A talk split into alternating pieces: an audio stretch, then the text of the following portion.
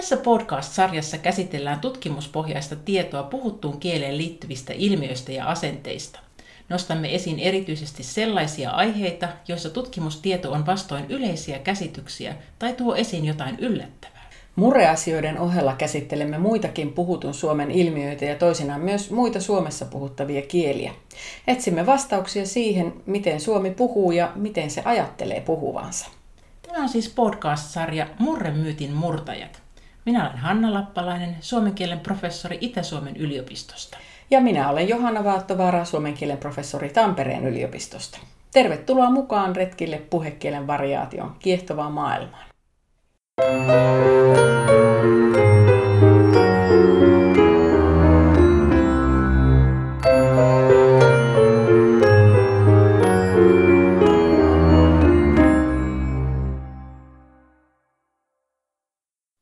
Edellisessä jaksossa käsittelimme Helsingin puhekielen muutosta ja sitä, kuinka sen muuttumista on tutkittu. Vieraana tuossa jaksossa oli aiheesta kesäkuussa Tampereen yliopistossa väitellyt Olli Kuparinen. Tässäkin jaksossa Helsingin puhekieli on merkittävässä osassa, mutta näkökulma on nyt hieman eri. Huomio tänään on nimittäin puhuja yksilöissä ja siinä, mitä yksittäisten puhujien kielenkäytölle on tapahtunut 40 vuoden aikana. Helsinkiläispuhujien lisäksi pääsemme katsomaan tätä asiaa myös tamperelaisten vinkkelistä. Ja aiheena äärellä ovat tällä kertaa Hanna Lappalainen, suomen kielen professori Itä-Suomen yliopistosta ja tämän podcast-sarjan toinen toimittaja, sekä suomen kielen yliopistolehtori Liisa Mustanoja Tampereen yliopistosta. Ja minä olen Johanna Vaattovaara, suomen kielen professori Tampereen yliopistosta, eli tällä kokoonpanolla käsitellään yksilön kielen muutosta. Tervetuloa aihetta avaamaan Hanna ja Liisa. Kiitos, hauskaa olla tällä kertaa tässä roolissa. Kiitos paljon kutsusta. Olkaapas hyvät. Ja jos et ole vielä kuunnellut viime kertaista jaksoa, jossa kumosimme Helsingin puhekieleen liittyviä myyttejä, niin käy ihmeessä kuuntelemassa Ollin haastattelu. Pääset kuitenkin hyvin tämän kertaisen jakson imuun sisään ilman, että olisit edellistä jaksoa kuullut. Tässä kohtaa kerrottakoon kuitenkin taustaksi, että keskeisessä roolissa niin viime kertaisessa kuin tässäkin jaksossa on ainutlaatuinen tutkimusaineisto, josta viimeksi oli jo lyhyesti puhetta. Kertoisitko Hanna vähän enemmän siitä, että mikä on tuo ainutlaatuinen aineisto, jonka äärellä tänäänkin ollaan. Kyseessä on siis aineisto, jota nimitetään kielentutkijoiden keskuudessa Helsingin puhekielen pitkittäiskorpukseksi. Eikö niin? Eli millainen tuo aineisto on ja miten se on syntynyt? Joo, voisi sanoa vielä taustaksi, että Suomessahan on ihan maailmanlaajuisesti aivan ainutlaatuiset puhutun kielen tutkimusaineistot. Kotimaisten kielten keskuksessa eli kotuksessa on suomen kielen nauhoitearkisto ja siellä on noin 24 000 tuntia erilaisia äänitteitä. No niistä pääosa on tämmöisiä 60-70-luvulla tehtyjä vanhoja murteenpuhujia haastatteluja, mutta 70-luvun alussa heräsi jo kiinnostus tallentaa ja tutkia myös kaupunkien puhekieltä. Ja silloin myös oivallettiin, että on tärkeää tutkia muidenkin kuin vanhojen ihmisten kieltä. Ja tutkittavaksi otettiin eri-ikäisiä ja voisi sanoa, että tämmöiset sosiolingvistiset näkemykset rantautu Suomeen 70-luvun alussa ja heti alkuun käynnistyi tämä Helsingin puhekielen tutkimus. Tässä ihan ratkaisevassa roolissa oli professori Heikki Paunonen. Mm. No tosiaan 70-luvun alussa niin haastateltiin lähes 150 helsinkiläistä. Tehtiin pieniä rajauksia, että otettiin vain syntyperäiset helsinkiläiset ja vielä tarkemmin sitten Töölössä ja sitten toisaalta Kallio- ja Sörnäisten alueella asuvia ihmisiä. Ja tutkittavia valittiin kolmesta eri ikäryhmästä, miehiä ja naisia, ja tavoitteena oli löytää molemmilta alueita eri sosiaaliluokkaan kuuluvia. Tämä ei nyt ihan toteutunut niin, että olisi tullut ihan tasakokoiset aineistot, mutta tuolloin voisi sanoa, että Töölö oli hyvin vahvasti akateemisten ja Kallion ja Sörnäisten seutu sitten vastaavasti työläisväestön asuinaluetta, mikä onkin vähän eri tilanne kuin nykyisin. Nämä vanhimmat haastatteltavat löydettiin väestörekisterin avulla ja sitten nuorimmat koulujen kautta.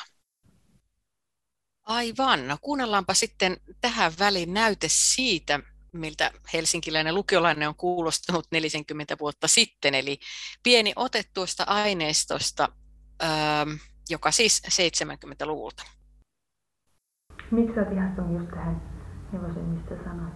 No kun, äh, ennen joulua mä sitten rupesin saamaan. Mä, nyt, mä, en ole monta, mä oon nyt ratsastanut sillä kymmenen kertaa vasta. Se nyt ei ole niin hirveästi, koska se tyttö, joka myös tykkää tästä, se on ratsastanut 20 kertaa, siinä on vähän ero. Mutta mä sain sen nyt ennen joulua. Se oli ollut, sillä ei ollut ratsastettu tunneilla vähän aikaa, kun se oli ollut niin hurja. Se pure ja potki ja tommonen. Se oli ollut semmoinen niin vihane ja semmoinen vaarallinen siellä niin olla mukana. Ja sitten se rupesi taas tulemaan mukaan. Sitten mä sain sen ja mä pelkäsin sitä kauheasti. Sitten kun sillä on niin hyvä askel, siellä on hyvä istua sen ravissa ja siellä, siellä se tottelee kauhean hyvin, niin mä rupesin tykkään siitä hirveästi. No niin, eli siinä kuultiin lukiolaistytön ratsastusharrastuksesta. Ähm, 70-luvulta aine, aineistoa kerättiin silloin siis melkoinen määrä, mutta ei aineiston keru suinkaan tähän päättynyt, vaan se sai jatkoa. Joo, näin tapahtui. Nimittäin tuossa 90-luvun alussa Heikki Paunonen oivalsi, että tutkimusta kannattaisi jatkaa ja hän onnistui hankkimaan rahoituksen ja sillä sitten kerättiin kahdenlaista aineistoa. Ensinnäkin tehtiin vähän salapoliisityötä ja onnistuttiin tavoittamaan 29 sellaista henkilöä, joita oli haastateltu jo silloin 1970-luvulla. Ja nämä edustivat 70-luvun tutkimuksen kahta nuorinta ikäryhmää. Ja heistä oli sitten varttunut näistä nuorimmistakin jo aikuisia. Ja tämän lisäksi 90-luvulla etsittiin myös uusi nuorten ryhmä, ja siihen otettiin yhteensä 16 nuorta, puolet oli lukiolaisia ja puolet ammattikoululaisia. Samalla periaatteella oli toimittu 70-luvulla, eli sillä tavalla nämä aineistot on hyvin vertailukelpoisia. No sitten 20 vuotta tuon 90-luvun aineistokerron jälkeen, eli tuossa 2010-luvun alussa, Paunonen oli jo eläkkeellä, ja hän alkoi sitten herätellä meitä kollegoita siihen, että nyt olisi kyllä hyvä hetki kerätä Helsingistä se kolmas kierros ja tavoittaa vielä niitä samoja puhujia mukaan. Ja, ja niinpä sitten tartuin tähän haasteeseen ja muutaman yrityksen jälkeen sitten saatiin työryhmän kanssa rahoitus tälle. Koneen säätiön tuella sitten vuonna 2013 toteutettiin tämä kolmas aineistokierros.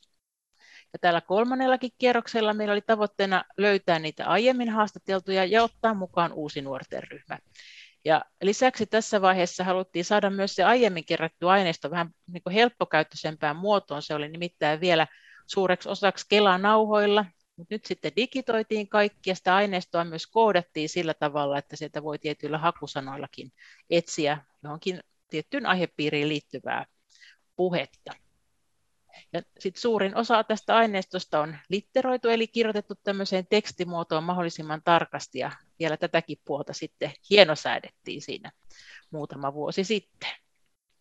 No tosiaan 90-luvulla näiden aiemmin haastateltujen jäljittäminen kyllä oli varmaan tosi kova työ, koska eihän silloin vielä ollut internettiä käytettävissä niin kuin nyt sitten tällä viimeisellä kierroksella, mutta voi kyllä silti sanoa, että meidän näillä kolmella tutkimusavustajalla riitti melkoisesti selvitettävää, että he pääsi näiden aiemmin haastateltujen jäljille. Ja sikäli onnistuttiin, että löytyi 13 sellaista, joita oli haastateltu sekä 70-luvulla että 90-luvulla, ja sitten 14 niistä 16 nuoresta, jotka oli ensimmäistä kertaa mukana niissä 90-luvun haastatteluissa. Ja sitten vielä otettiin 16 nuoren joukko uusia haastateltavia. Joo, onpas se melkoinen aineisto ja myöskin hurja määrä työtä sen, sen takana.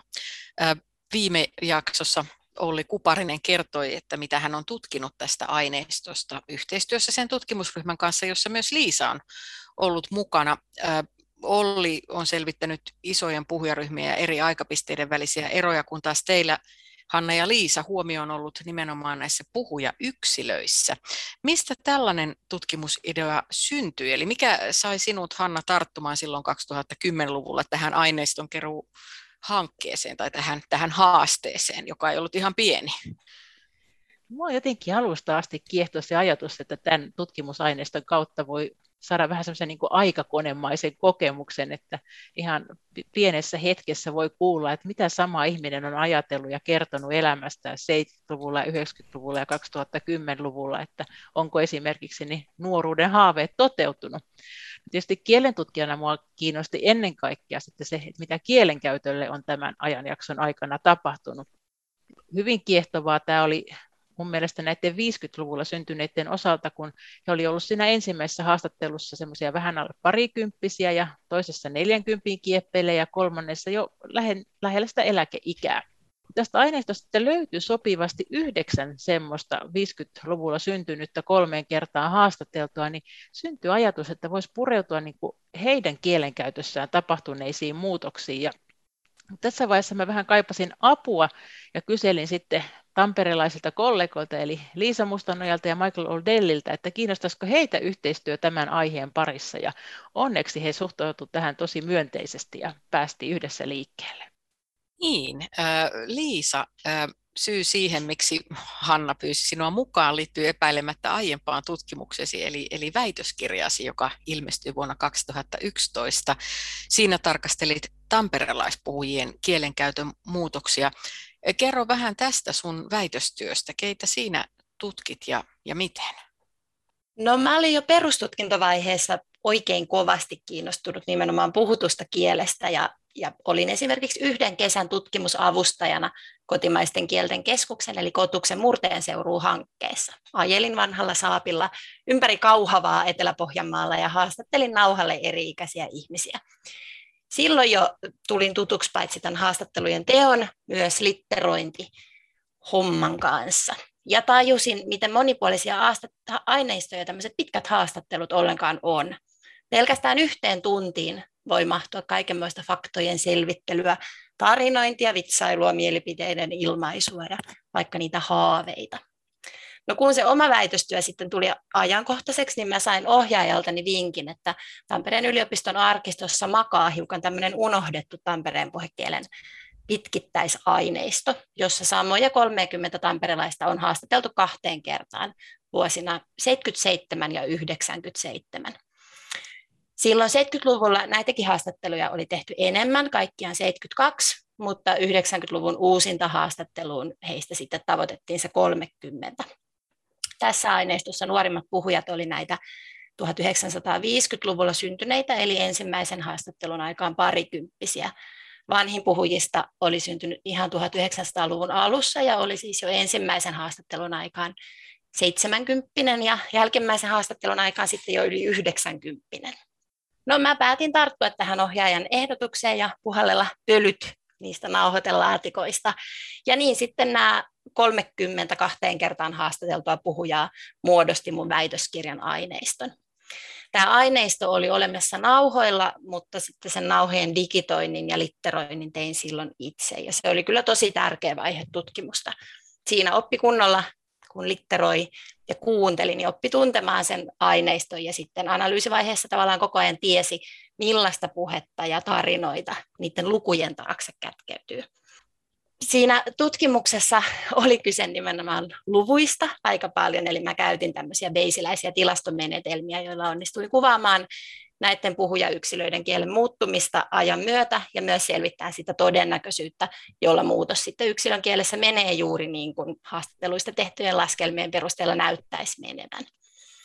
Tässä yksilön kielen tutkimuksessa aika isona haasteena on se, että yksi, joku yksittäinen piirre tai ilmiö saattaa esiintyä puheessa aika harvakseltaan. Ja siksi tässä tilastollisessa mallinnuksessa on omat haasteensa. Mulla oli tarkastelussa monia nimenomaan kielen ääneen ja muotorakenteeseen liittyviä piirteitä. Esimerkkeinä vaikka semmoinen kuin diftongien avartuminen, sanooko tamperelaispuhuja nuori työmies vai nuori työmies, inessiivin päätevariaatio, sanooko puhuja tässä talossa, tässä talossa vai tässä talos, yleiskielen D-vastineet, sanooko puhuja lähdetään vai lähdetään vai kenties lähetään, tai esimerkiksi semmoinen kuin MA-infinitiivin illatiivimuodot. Sanotaanko, että lähdetään menemään vai ilman sitä MAta lähdetään meneen. Tässä mun tutkimuksessa mä siis toisaalta selvitin muutoksia näiden puhujayksilöiden kielessä 20 vuoden ajanjaksolla. Toisaalta tämä 30 syntyperäisen puhujan aineisto myös paljasti yleisemmin Tampereen puhekielen nykytilasta ja muutoksesta. Niin, siis lopultahan kaikki yksilöt on myös osallisina kielenmuutoksessa, eli, eli kieli ei muutu tuolla jossain, vaan ihan joka hetki tässä ja nyt ja ihan meidän jokaisen kielenkäyttäjän toimesta. No miten sitten Tampereen puhekielen tutkijana tulit päätyneeksi yhteistyöhön helsinkiläiskorpuksen tutkijoiden kanssa? Miten se menikään? No, koska tuntui, että nämä mun väitöskirjassa käyttämät menetelmät lopulta sitten soveltu varsin hyvin yksilön puhekielen muutoksien tilastolliseen tarkasteluun, niin meille syntyi Hannan ja joten aiemmin mainitun foneetikon Mike Odellin kanssa ajatus laajentaa tarkastelua Helsingin puhekielen aineistoon. Hannan kanssa me ollaan tuttuja jo vuosien takaa jatko-opintoja kotusajoilta, ja sitten tämä Tampereen kollega Mike Foneetikko taas oli mun väitöskirjan ohjaaja, ja jo silloin korvaamaton apu näissä tilastoasioissa. Tässä Helsingin aineistossa uutta ja hyvin niin kuin tutkimuksellisesti kiehtovaa oli se, että Helsingistä me saatiin tutkimukseen mukaan myös se kolmas aikapiste, eli nämä Hannan johdolla 2010-luvulla tehdyt haastattelut. Mm, aivan, aivan totta. Joo, no mutta millaisia tuloksia näissä tutkimuksia sitten olette saaneet? Kielen tutkimuksen parissahan on paljon nojattu sellaiseen oletukseen, että kieli muuttuu enemmänkin uusien sukupolvien myötä kuin yksilöllä elämän aikana. Tästä hypoteesista oli, oli viime jaksossa enemmän puhetta. Eli miltä näyttää, muuttuuko yksilön puhetapa? Kyllä se näyttää muuttuvan. Todennäköisesti moni tämän ohjelman kuulijoistakin on huomannut muutosta omassa puhetavassaan, varsinkin jos elämän varrella on muuttanut vaikka paikkakunnalta toiselle. Tässä meidän tutkimassa joukossa kiinnostavaa oli kuitenkin se, että tämä puhujajoukko oli pysytellyt miltei aloillaan. Eli nämä meidän tutkimat helsinkiläiset ja tamperelaiset oli ihan yksittäisiä poikkeuksia lukuun ottamatta asuneet koko ajan samassa paikassa tai aivan lähiseudulla. Ja tästä huolimatta lähes kaikkien puhekielessä näyttää tapahtuneen tilastollisesti merkitseviä muutoksia. Mm, aivan totta, mutta silti teidän tulokset ei vedä mattoa alta sellaisilta tutkimuksilta, joiden menetelmät on rakentaneet sille oletukselle, että uudet sukupolvet kantavat kielenmuutosta. No syy siihen, ettei kieli näissä yhteisöissä, siis laajemmin Tampereella tai Helsingissä, isossa kuvassa näytä sitten kuitenkaan niin rajusti tai radikaalisti muuttuvan, liittyy osittain siihen, että nämä muutokset tapahtuu ristiin. Toisten puhujien kieli yleiskielistyy matkan varrella, toisten sitten taas puhekielistyy, murteellistuu. Sosiolingvistiikan alkuaikoinahan ajateltiin, että kielenmuutoksia tapahtuisi lähinnä lapsuudessa ja nuoruudessa, jos ei ympäröivä yhteisö radikaalisti muutu. Mutta tämä meidän tutkimus kyllä selvästi kumoaa tämän oletuksen. Yllättävintä ehkä tässä kuitenkin on se, että muutos näyttää olevan mahdollista ja jopa todennäköistä vielä varsin ikääntyneilläkin puhujilla. Esimerkkinä vaikka tämä mainitsemani Tampereen aineiston vanhin puhuja, jonka kieli oli muuttunut selvästi vielä ikävuosien 70 ja 90 välillä. Mm, tämä on kyllä hyvin kiehtovaa. Mainitsit Liisa, että yksilöillä muutokset näyttäisi etenevän eri suuntaan. Äh, kertoisitteko vielä tarkemmin, että mitä tutkimienne, tutkimienne helsinkiläispuhujien kielenkäytölle näyttäisi tapahtuneen 70-luvulta 2010-luvulle noin niin kuin karkeasti sanottuna? No yleisintä tässä meidän pienessä aineistossa on se, että yksilön kielenkäyttö yleiskielistyy nuoruusiän jälkeen, erityisesti siinä ikävuosien 20 ja 40 välillä. Ja tätä voisi kyllä selittää koulutuksella ja työelämän vaikutuksella. Et myöhemmin näyttäisi nämä muutokset niin kuin keskimäärin pienemmiltä ja osalla suunta myös vähän muuttuu niin, että puhetapa onkin siinä viimeisimmässä eli 2013 tehdyssä haastattelussa puhekielisempi kuin siinä keskimmäisessä eli 90-luvulla tehdyssä haastattelussa.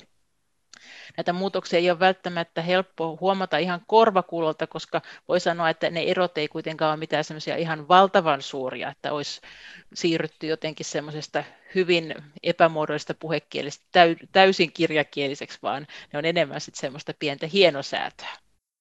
Aivan, mutta voitaisiin tässä kuunnella lyhyet näytteet samalta yksilöltä, jota kuultiin jo tuossa aikaisemmin 70-luvulla lukiolaistyttönä ja, ja joka nyt sitten 90-luvulla päätyi opettajaksi tai siihen pisteeseen mennessä oli päätynyt opettajaksi ja, ja on samassa työssä myös vuonna 2013 tehdyn haastattelun aikaan. Eli kuunnellaanpa nämä näytteet seuraavaksi.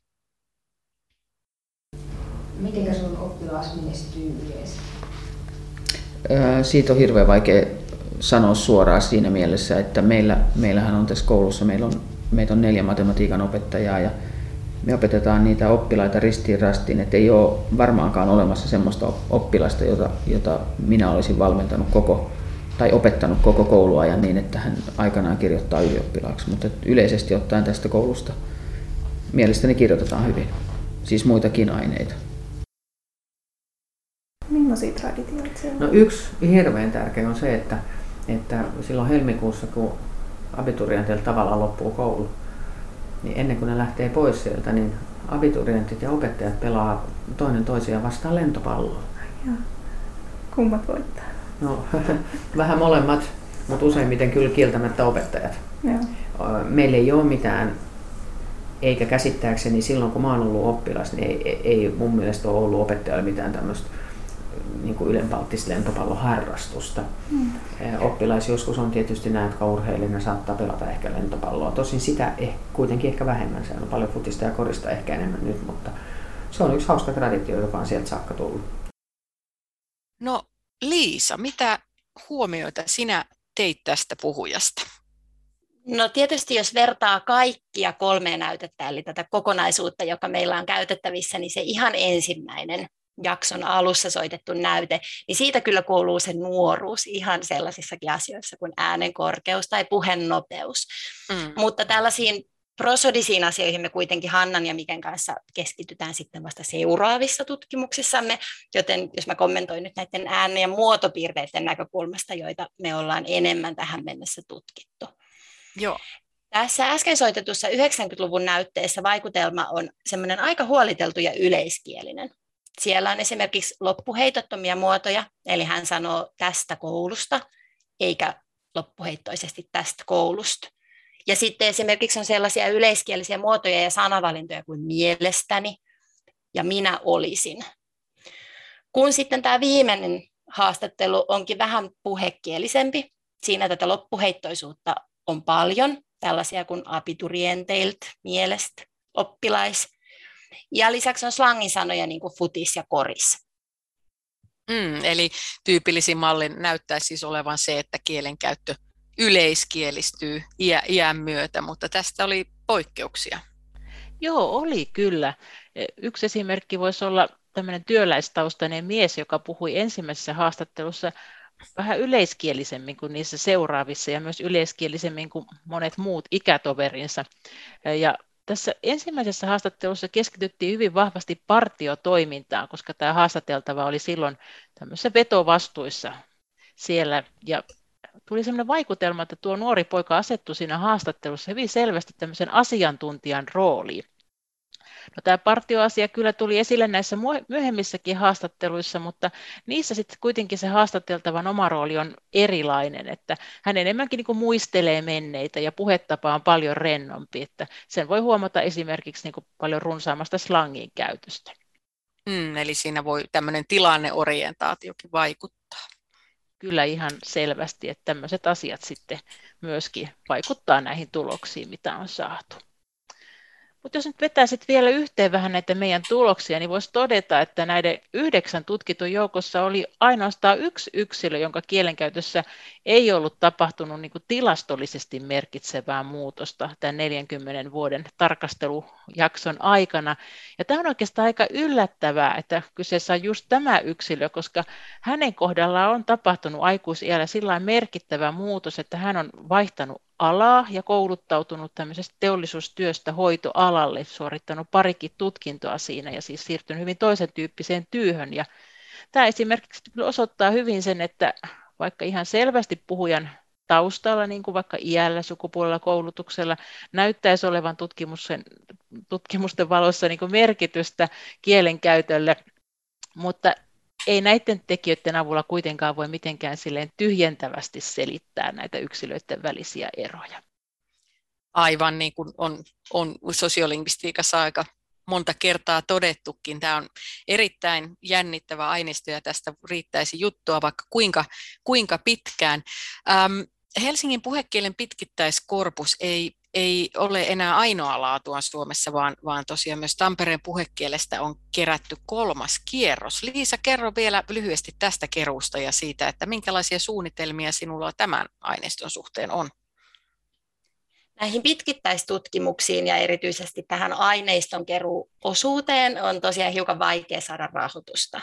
Ja niinpä Tampereellakin aineiston keruu on nyt ainakin vielä ollut sen varassa, että mitä mä oon sitten muun työni ohella ehtinyt puuhata tämän asian parissa.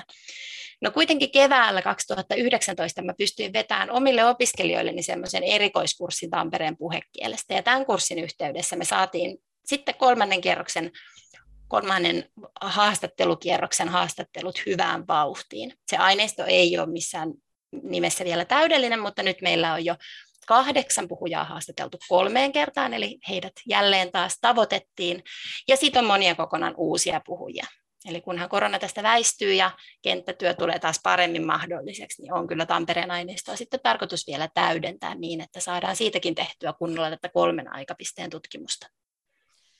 Se on kerrassaan huikea homma ja, ja odotetaan tälle nyt sitten, sitten jatkoa. Öm, tässä oli nyt paljon asiaa tästä yksilön kielen muutoksesta ja, ja tuota, jos heräsi mielenkiinto vähän syvällisemminkin, syvällisemminkin tähän asiaan ja kielitieteellinen teksti ei pelota, niin voit lukea lisää sekä tamperelais- että helsinkiläispuhujien muutoksesta. Tamperelaispuhujia on siis tarkasteltu Liisa Mustanojen väitöskirjassa ja helsinkiläispuhujien kielen muuttumista esitelty Virittäjässä vuonna 2019 valmistuneessa artikkelissa, jossa kirjoittajina ovat tässä haastatellut Hanna Lappalainen ja Liisa Mustanoja sekä Michael O'Delia sähköisenä näitä löytää. Kiitos teille paljon haastattelusta Liisa ja Hanna. Tänään saatiin siis tuntumaa kielentutkijoiden työhön pitkäjänteisten haastatteluaineistojen keruun ja analyysin näkökulmasta. Ja seuraavassa jaksossa pureudutaan vaihteeksi siihen, mitä kielen käyttäjät ajattelevat kielestä. Teemana silloin on, mikä kielessä ärsyttää. Ja Tämän aiheen äärellä tulemme olemaan jaksossa viisi Turun yliopistossa toimivan tutkija Katri Priikin kanssa. Tervetuloa siis jatkamaan murremyyttien parissa jälleen pian.